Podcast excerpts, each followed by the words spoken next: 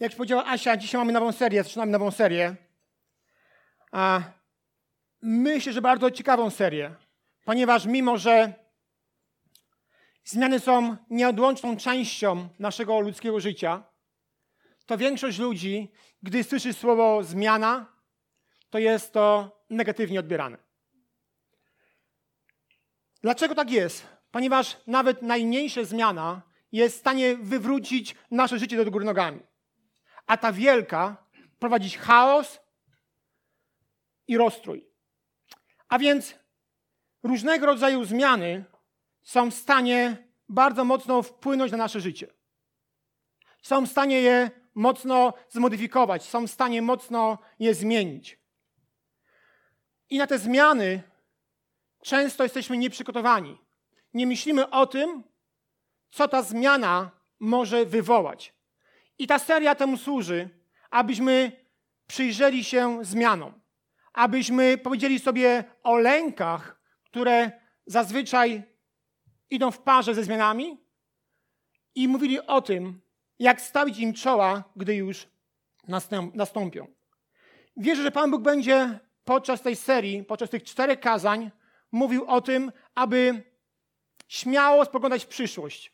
Nie, bądź, nie, nie, nie bać się zmian, nie bać się tego, co ta zmiana może dla naszego życia przynieść. Doświadczyłem w życiu swoim kilku zmian. Trzy przeprowadzki, małżeństwo, e, bycie ojcem, e, wiele nowych znajomości, kilkakrotnie szukałem nowej pracy. Byłem częścią różnych kościołów. Wszędzie była kon konkretna zmiana. Wiem, czym są momenty niepokoju.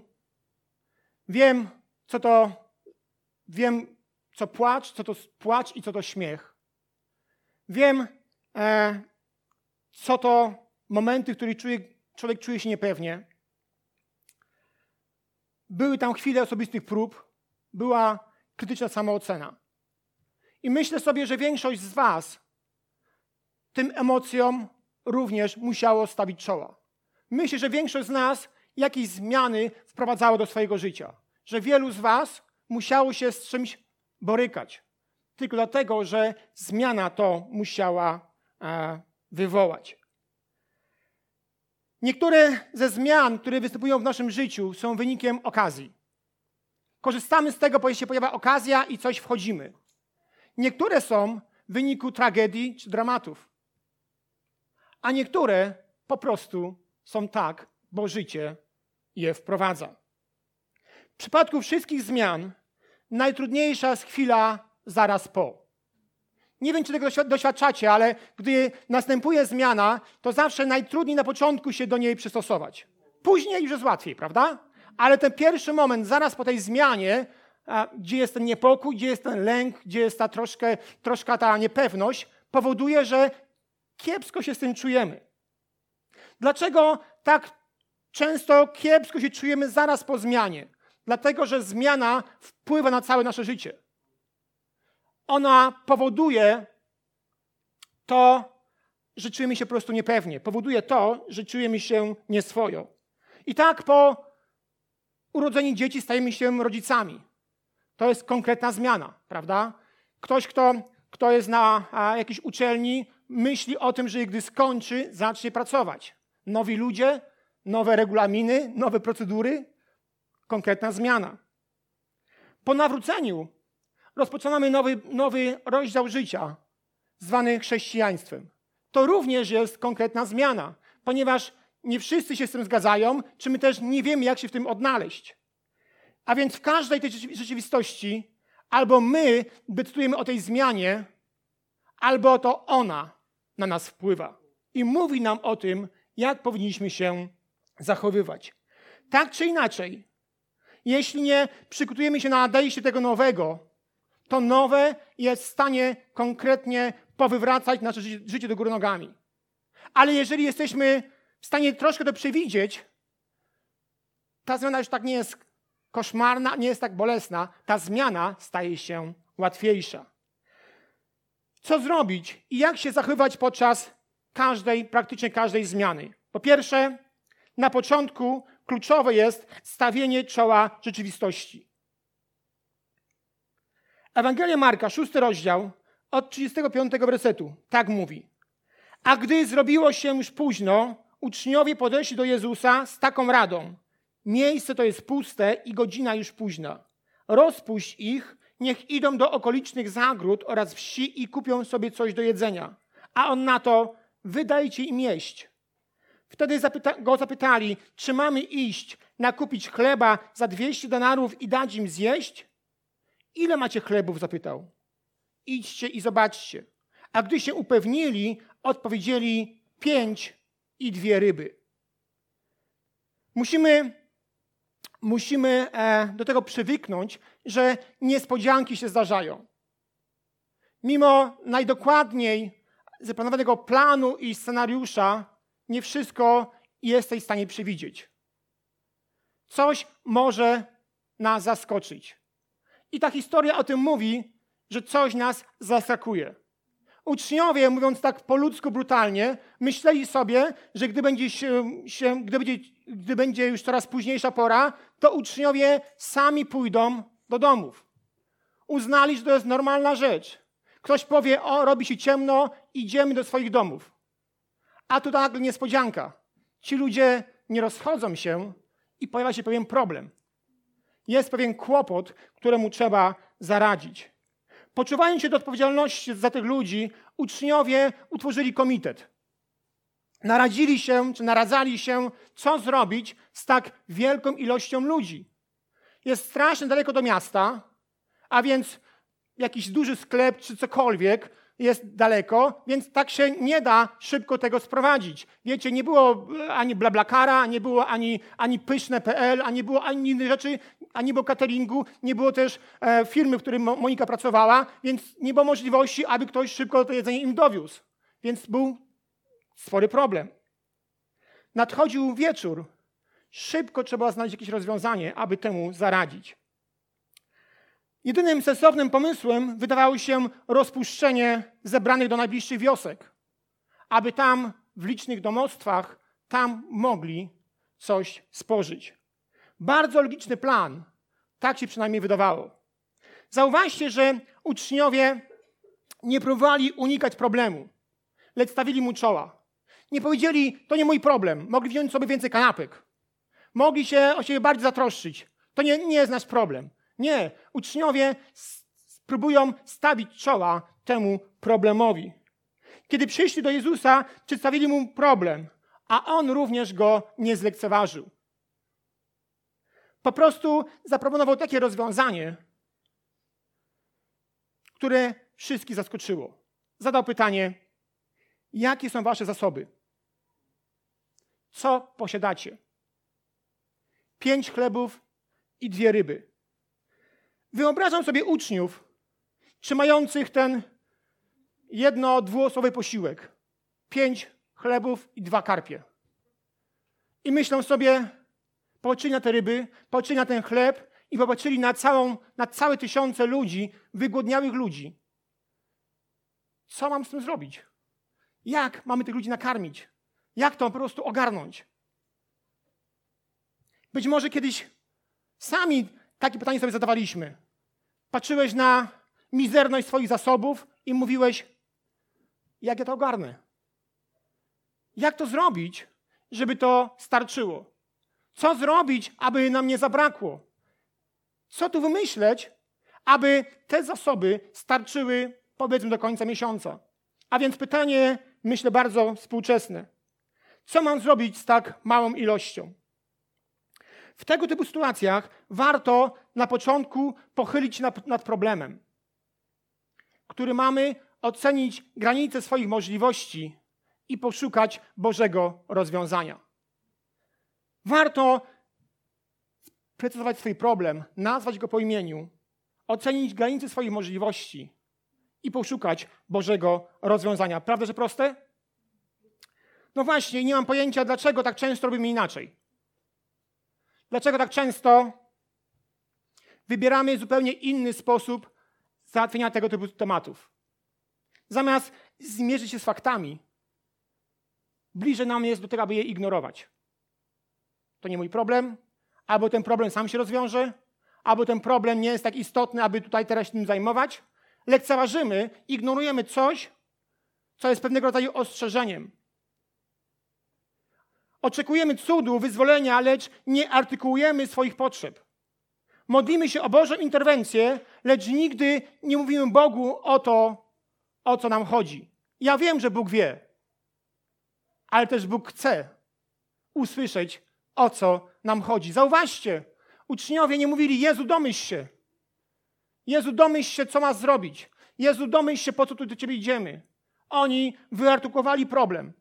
Przyszli z konkretnym problemem po to, aby poszukać Bożej, Bożego rozwiązania. Najpierw założyli problem, później stwierdzili, te pięć chlebów i dwie ryby nie są w stanie nakarmić tych ludzi, a więc ocenili swoją granicę możliwości, a później prosili Jezusa, Jezu, pomóż.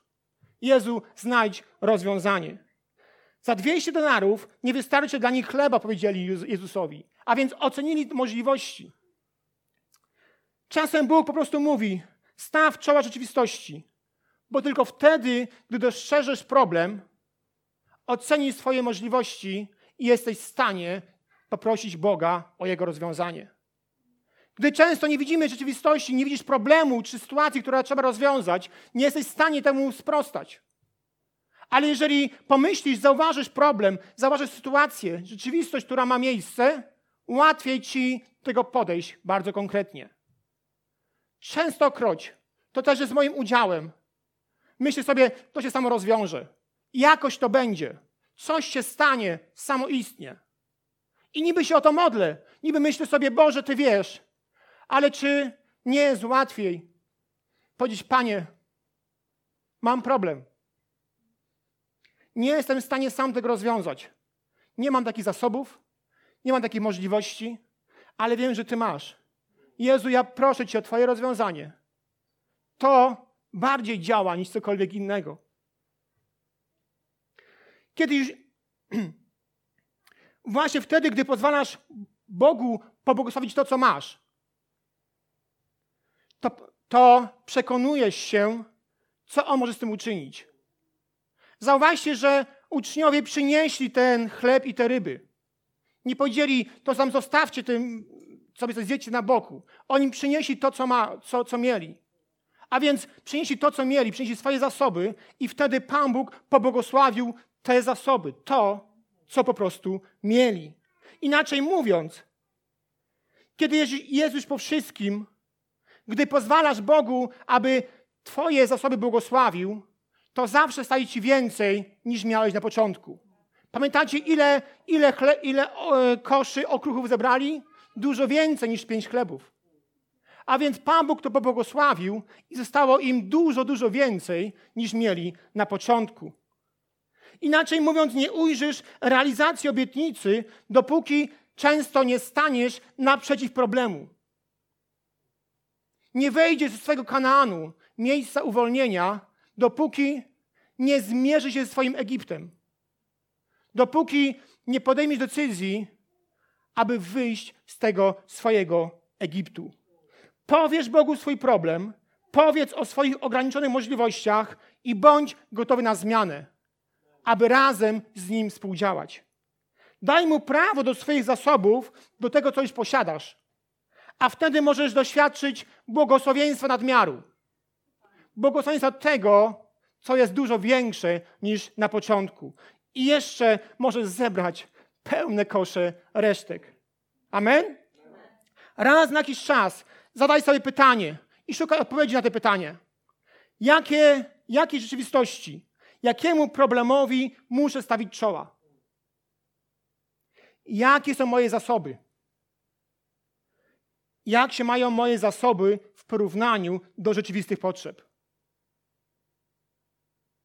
Może dla Was jest dziwne, bo żyjecie w świecie e, takim, gdzie takie rzeczy się nie robi. Wieście mi, to nie jest psychologia. To jest konkretne, dojrzałe duchowe życie. Nie ma nic gorszego niż zamiatanie problemów pod dywan, licząc na to, że ten dywan nigdy się więcej nie uchyli. Często on wychodzi I tam brudu jest zawsze więcej niż na początku. A więc ważne jest to, zachęcam Was do tego, abyście, gdy jest jakaś sytuacja, którą trzeba, której trzeba zaradzić, abyście sobie zadali pytania, te trzy pytania. I wierzę, że Pan Bóg będzie do Was mówił, co zrobić, aby iść dalej. Prawdopodobnie te szczere odpowiedzi powiedzą Ci o rzeczywistości, w której żyjesz. Powiedzą Ci o Twoim sercu. I popchną Ci też, przygotują do zmian. Powiedzą o rzeczywistości, w której żyjesz, powiedzą o Twoim sercu i popchną, czy też przygotują do zmian. Musimy o tym pamiętać, że im wcześniej zmierzysz się z rzeczywistością, z problemem, sytuacją, to tym szybciej będziesz gotowy to wszystko zmienić.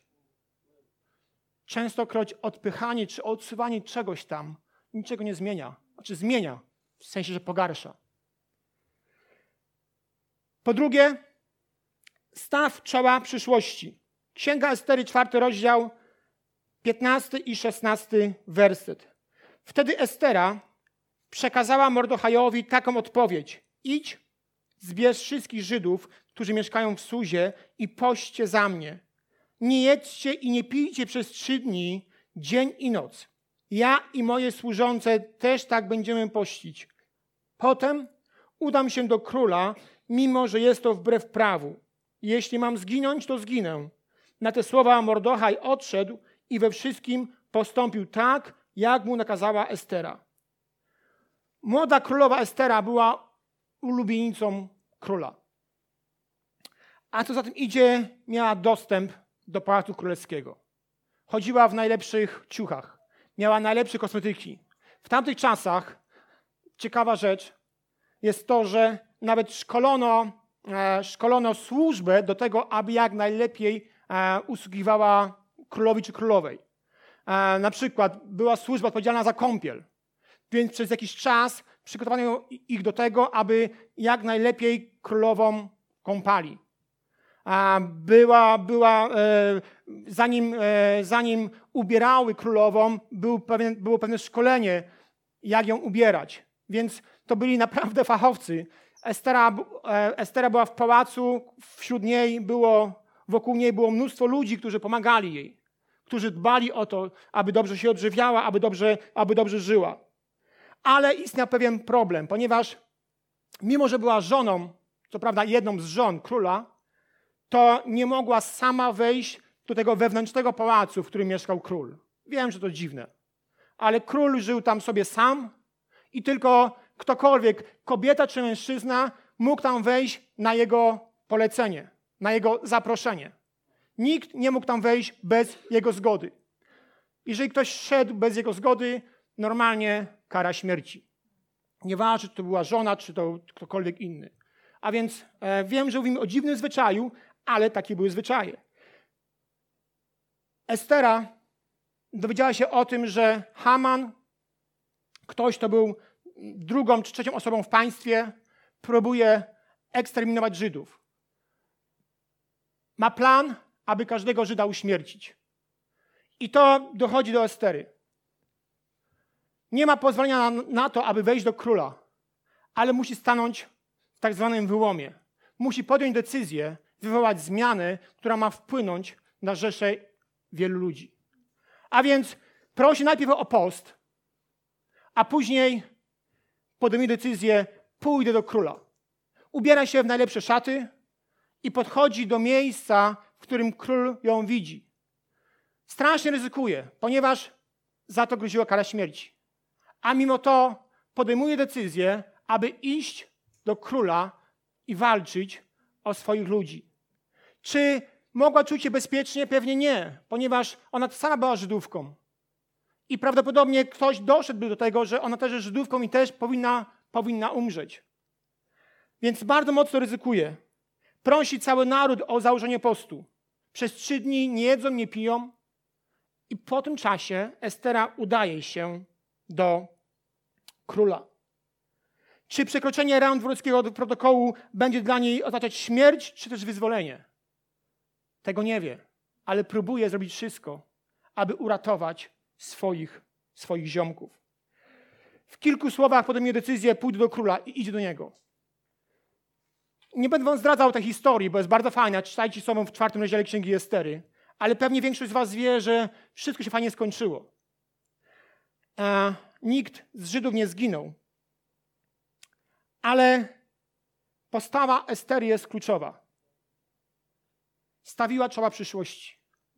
Mogła milczeć, mogła nic nie robić i poczekać na to, jak ta przyszłość sama się ułoży, prawda? Mogła nic nie zrobić i powiedzieć: Hej, król tak zdecyduje, jak będzie chciał. Ale ona stawia czoła przyszłości, stawia czoła temu, co ma nadejść. Wczoraj sobie to uświadomiłem, żadne odkrycie. Ale gdy pomyślałem sobie o swoim życiu, to tak naprawdę każda moja zmiana wpływała na ludzi wokół mnie i na otoczenie wokół mnie. Rzadko kiedy jest tak, że podejmuję zmianę i myślisz sobie, to tylko mnie dotyczy. Rzadko kiedy. W większości przypadków dotyczy to wielu ludzi i całego otoczenia.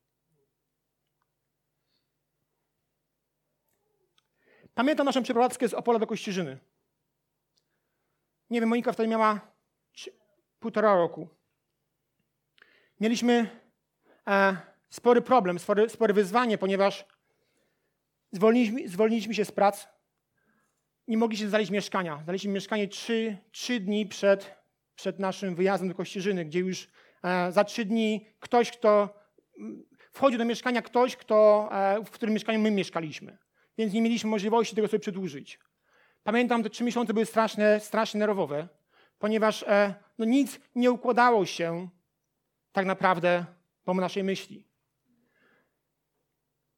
Chyba to też ta, decyzja trochę wrogów nam, nie wiem czy wrogów, ale, ale było wielu ludzi, którzy pukało się w głowę, którzy mówili, co wy robicie. To nie jest moda decyzja. Powiem tylko, że bardzo dobrze zarabialiśmy, szczególnie ja. To było wiele lat temu, ale to była naprawdę potężna pensja. I, z, I zgodziłem się pracować dla kościoła i to było gdzieś pięć razy mniej niż pensja, którą zarabiałem w Opolu. Później było trzy razy mniej, ale jednak to pięć razy mniej. Więc wielu ludzi pukało się w czoło. Też w ogóle nie wiem, czy nie jest moja karma, bo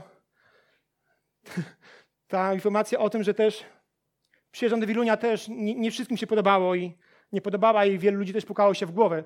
Ale okej. Okay. W każdym razie wracam do przeprowadzki. Były takie momenty, w których myśleliśmy sobie, czy, czy to naprawdę zrobiliśmy dobrze? Półtoraroczne dziecko. Staliśmy bez pracy, staliśmy z jakimiś oszczędnościami, ale to też nie starczy na wiele. Nie mamy mieszkania. W ogóle co ja robię? Moja Magda powiedziała w ten sposób, że to jest nasza decyzja, ale ty podejmuj decyzję i twoje konsekwencje będą spadały na ciebie. I, I wziąłem to na klatę i poszedłem dalej z, z tą decyzją. Ale pamiętam takie momenty, w których musiałem uklęknąć i powiedzieć, Boże, ja wierzę, że to, to jest dobra decyzja musiałem stanąć w wyłomie, w modlitwie, w wierze i mówić sobie, Boże, ja wierzę, że to jest Twój głos, który nam o tym mówi, że mamy tam wyjechać. Wierzę, że to jest coś, co, to jest, co jest Twoim planem. I taka zmiana nie tylko mnie kosztowała, kosztowała też Monika i, i, i, i Magdę. I myślę sobie, że tak właśnie ze zmianami. Myślimy sobie, a, podejmę jakąś zmianę, a co tam w ogóle, moje życie. Czyżby? Każdy, każda zmiana i każdy Twój brak zmiany przynosi konsekwencje dla innych ludzi również, dla całego otoczenia. Więc bardzo ważne jest to, aby zauważyć, że Estera postąpiła w swoim imieniu, ale też w imieniu innych ludzi. Ona zadbała o całe swoje otoczenie. Ta zmiana miała wpływ na nią samą, ale też na wielu ludzi, którzy wokół niej żyli. Czego w, te, w tym momencie najbardziej potrzebowałem, gdy podjąłem decyzję o, o tym, aby, aby się przeprowadzić? Czego wtedy najbardziej potrzebowałem? Czego praktycznie każdy człowiek potrzebuje, gdy podejmuje decyzję? Wypisałem sobie kilka rzeczy. Po pierwsze, potrzebujesz odwagi. Bez odwagi ciężko jakąkolwiek decyzję. Potrzebujesz śmiałości. Nie wszystko to, co Bóg ma dla ciebie, jest razu widoczne. Często jest to gdzieś za mgłą, Często jest to schowane, więc bez śmiałości, bez takiego troszkę ryzyka, nie jesteś w stanie wejść w tą konkretną zmianę. Potrzebujesz siły, potrzebujesz woli, potrzebujesz odporności nerwowej. Szczególnie wtedy, gdy to nie jest popularna decyzja. I masz ludzi, którzy mówią, skupiałeś. Pięć razy mniej chcesz zarabiać? To, jest, to nie jest logiczne. Potrzebujesz determinacji. Będą naciski, będzie presja, aby się wycofać. Ale jeżeli Bóg mówi ci o zmianie, nie rezygnuj. Potrzebujesz cierpliwości. Powiedziałem, nie wszystko od razu jest widoczne. Potrzebujesz wytrwałości i potrzebujesz na końcu pokory, potrzebnej do zapłacenia ceny związanej z decyzją. Musisz mieć tę pokorę, że decyzję podejmujesz, wiesz, że konsekwencje muszą iść do osoby, która tę decyzję podjęła. Estera stała się bohaterką narodową, dlatego że sprostała wyzwaniu i zmierzyła się z rzeczywistością. Zmierzyła, stawiła czoła przyszłości. Niektóre podjęte decyzje czynią z nas, z mężów, ojców, z żon, z dzieci, bohaterów rodzinnych. Może stać się bohaterem rodzinnym tylko dlatego, że wejdziesz w pewną decyzję, że wejdziesz w pewną zmianę, którą Bóg ma dla ciebie. Może jesteś przed nim jakichś zmian. Może jesteś w miejscu, które, które od ciebie oczekuje, że jakąś decyzję podejmiesz. Ale z jakichś powodów boisz się, lękasz, myślisz sobie, a może jeszcze poczekam, a może to samo się zmieni. Część rzeczy się nie zmieni. Może się zmienić swoją wiarą i odwagą, swoją modlitwą i wytrwałością. A więc pora się zmierzyć ze sobą, rzeczywistością i zmianą. Stosowanie kolejnych uników niczego nie zmienia. To tak jak chowanie głowy w piasek. Rzadko kiedy to przynosi rezultat. Czas stawić czoła przyszłości z odwagą i bez wahania, wiedząc, że jeżeli podejmujesz słuszną decyzję, Pan Bóg chce cię przez to wszystko przeprowadzić. Księga Izajasza tak o tym mówi. Gdy będziesz przechodził przez wody, ja będę z tobą, a gdy przez rzeki, nie zaleją cię. Gdy pójdziesz przez ogień, nie spłoniesz i płomień nie spali cię. Jeżeli patrzymy na to literalnie, to czytamy o tym, że ktoś może iść przez rzekę. Aby iść przez rzekę, musisz podjąć decyzję. Rzeka do ciebie nie przyjdzie, ty musisz wejść w nią. Gdy pójdziesz przez ogień, również to samo. Tu wszędzie jest jakaś decyzja, coś, gdzie widzisz zmianę. I myślę sobie na zakończenie, jakże wygodnie żyje się, gdy ma się Boga po swojej stronie. Jakże pewnie się z Nim żyje, gdy ma z Nim relację. Jakże bezpiecznie się z Nim żyje, gdy masz możliwość korzystania z narzędzi, które relacja z Bogiem ci umożliwia. Jeszcze raz to podkreślę. Estera pościła. Prosiła o post inne osoby. Skorzystała z narzędzia, które relacja z Bogiem nam daje. Przed podjęciem każdej decyzji zachęcam do tego, abyśmy skorzystali z narzędzi, które, które relacja z Bogiem nam umożliwia. To nie tak, że każda zmiana jest dobra. Nie. Ale jeżeli najpierw o to się modlisz, jeżeli masz do tego przekonanie, to zrób wszystko, aby znaleźć odwagę i skorzystać z tego, co Bóg ma dla ciebie. Wyznając swoje zamiary i ogłaszając tą decyzję, Estera użyła kilku trafnie dobranych słów. Pójdę do króla. Pójdę do króla. Jej decyzja wywołała zmianę, która, ma wpływ, która miała wpływ na nią, na ludzi wokół niej i na całe otoczenie. Pomyśl o tym, jaką decyzję ty możesz podjąć, aby wywołać zmianę, która ma wpływ na ciebie samego, na innych ludzi i na całe twoje otoczenie. Gdybyś miał, miała pójść za przykładem Estery, to jak zakończyła, zakończylibyście następujące zdanie? Postanawiam, że od teraz będę kim? Postanawiam, że od dzisiaj zacznę Co? Postanawiam, że jutro pójdę do. Raczej króla nie. Ale jest tak wiele osób wokół nas. Postanawiam, że jutro pójdę do. Może coś stawić i wywołam pewną, pewną zmianę. Wywołam coś, co może kogoś zmienić. Postanawiam, że od teraz będę. Czyli masz ochotę, pomyśl o tym i sobie coś zapisz. Postanawiam, że od dzisiaj zacznę. Postanawiam, że jutro pójdę do. Zobacz, jak jest wiele możliwości. Zobacz, jak wiele mamy możliwości, które Bóg nam daje, aby coś zmienić. Czy chciałbyś dzisiaj zmierzyć się ze swoją rzeczywistością i podjąć decyzję o wywołaniu zmiany? W sobie, w innych czy w otoczeniu? Chrześcijaństwo największy wpływ na ludzi miał wtedy, gdy Pan Bóg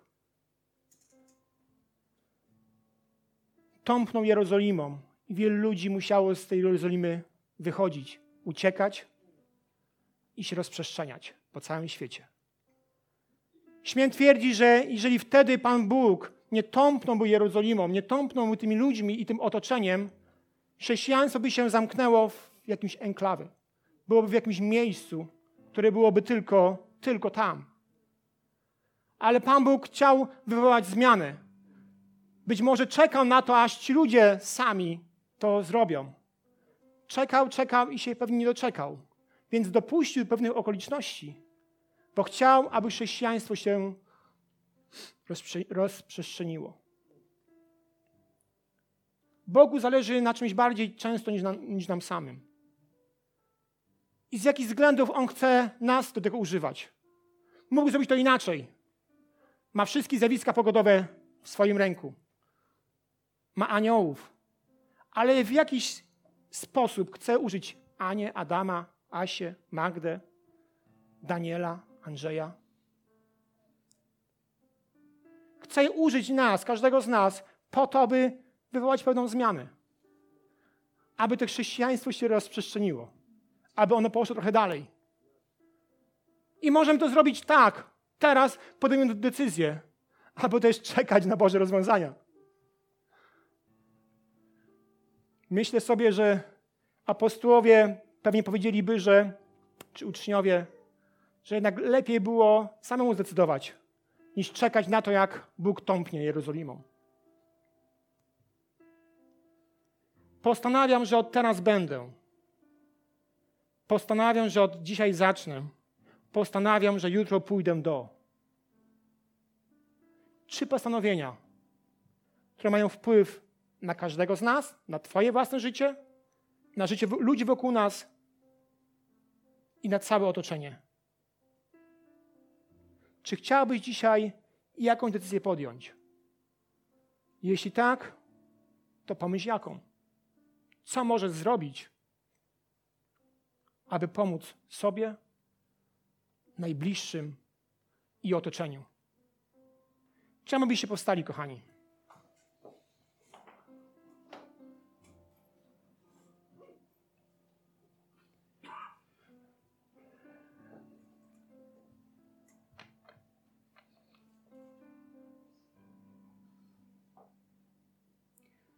Prawdopodobnie każdemu z nas ktoś kiedyś mówił o Bogu. Prawdopodobnie kogoś Bóg użył do tego, abyś usłyszał o Panu Bogu. Dzięki Bogu, że ta osoba zechciała Boga usłyszeć i być Mu posłusznym. Bo jeżeli nie, to nie masz pewności, czy byś był chrześcijaninem. Nie masz pewności, czy do tej pory zamiast być tu w niedzielę, nie siedziałbyś w barze na po miesiącu picia.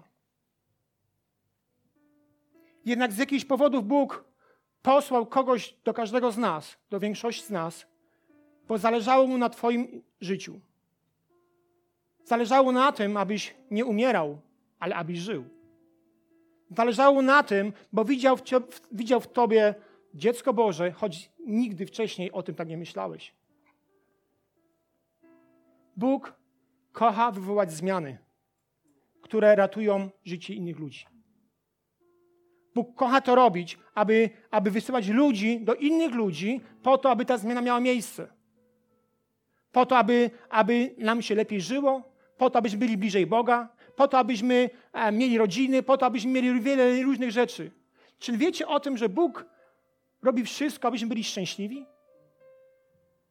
I czasami to, szczęś, to szczęście czy ta radość nie wygląda tak, jakbyśmy nam się wydawało, że, że tak może być. Ale Bóg zabiega o to, abyśmy byli szczęśliwi, abyśmy byli błogosławieni według Jego normy.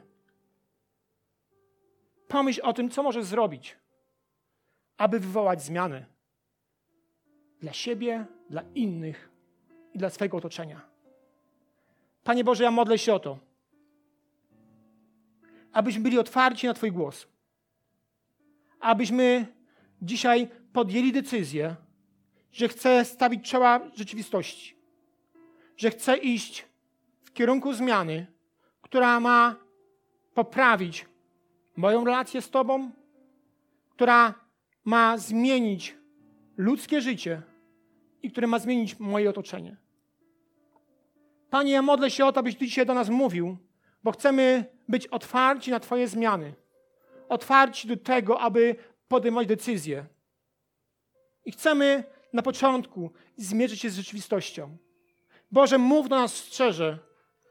Mów do nas otwarcie o tym, co powinniśmy zmieniać, aby być bliżej Ciebie. Ojcze, ja wywyższam Ciebie za to, że Ty każdego dnia masz o nas staranie. Robisz wszystko, aby być, abyśmy byli bliżej Ciebie. Robisz wszystko, abyśmy mogli być, mieć relację z Tobą. Jezu, ja Tobie dziękuję za Twoją łaskę. Za to, że umarłeś na krzyżu za każdego z nas. I że dzięki tej ofierze my możemy żyć. W imieniu Jezusa modlimy się. Amen.